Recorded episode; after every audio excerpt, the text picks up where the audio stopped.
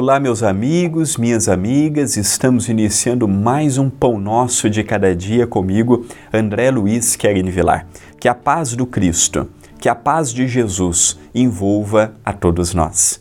Que encontremos na mensagem de hoje um pouquinho de paz, de renovação e de sentimentos renovados e positivos para seguirmos a nossa jornada que por vezes é marcada por solidão, por desgosto, por aborrecimentos.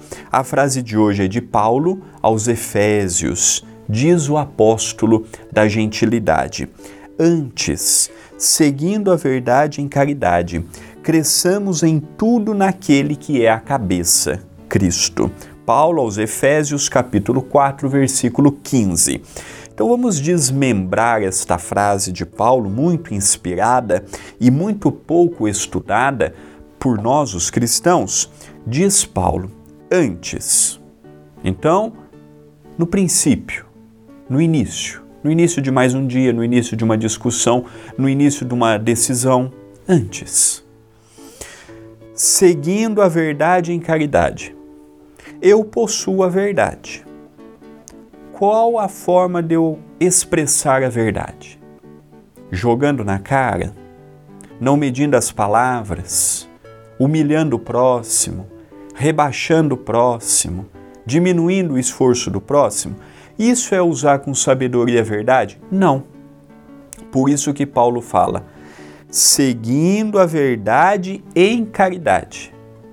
Então eu vou pegar aquela verdade e vou ver o melhor momento à luz da caridade. Caridade é as palavras que eu vou utilizar, o contexto que eu vou utilizar, o momento que eu vou utilizar. E aí sim, olha, vamos sentar, vamos dialogar, vamos chegar a uma conclusão, vamos aqui formar uma, um, um entendimento. Estão aliando verdade e a caridade. A verdade ela pode estar sozinha, como a verdade pode vir acompanhada da caridade. O verbo pode ser utilizado com caridade.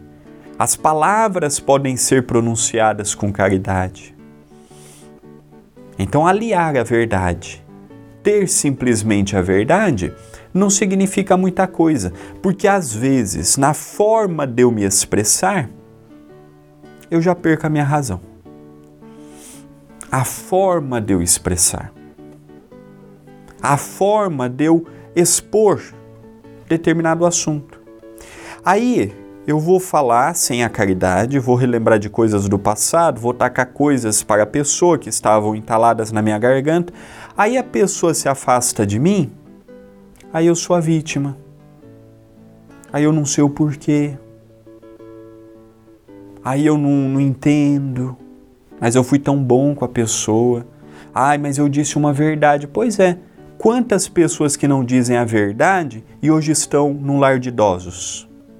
Nunca cultivou amizade, nunca cultivou respeito. Só que enquanto eu tenho saúde, eu posso fazer isto. Só que a vida muda. E amanhã que eu precisar de uma outra pessoa, será que alguém vai ter caridade comigo? E continua dizendo: cresçamos em tudo naquele que é a cabeça, que é Jesus, que é o Cristo cresçamos, saiamos da condição de uma criança espiritual e nos tornemos um adulto espiritual. Aquele que vai tomar decisões compatíveis com o amor, com a fraternidade, com o meio em que se encontra. Então, Jesus, com os seus ensinamentos, pode fazer uma renovação em nossa vida. Vai tirar os nossos problemas? Não.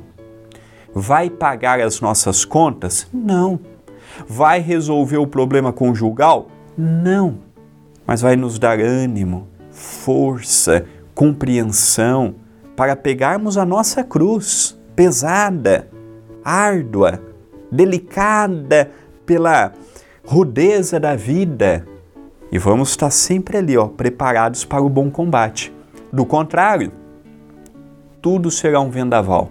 Uma crítica vai nos trazer um, um aborrecimento. Um problema nos trará um aborrecimento. Uma desilusão nos trará um aborrecimento. Então aqui tem um conteúdo maravilhoso de Paulo para meditarmos ao longo do nosso dia. Esta é uma frase de reflexão, uma mensagem de reflexão. Pensemos nisto, mas pensemos agora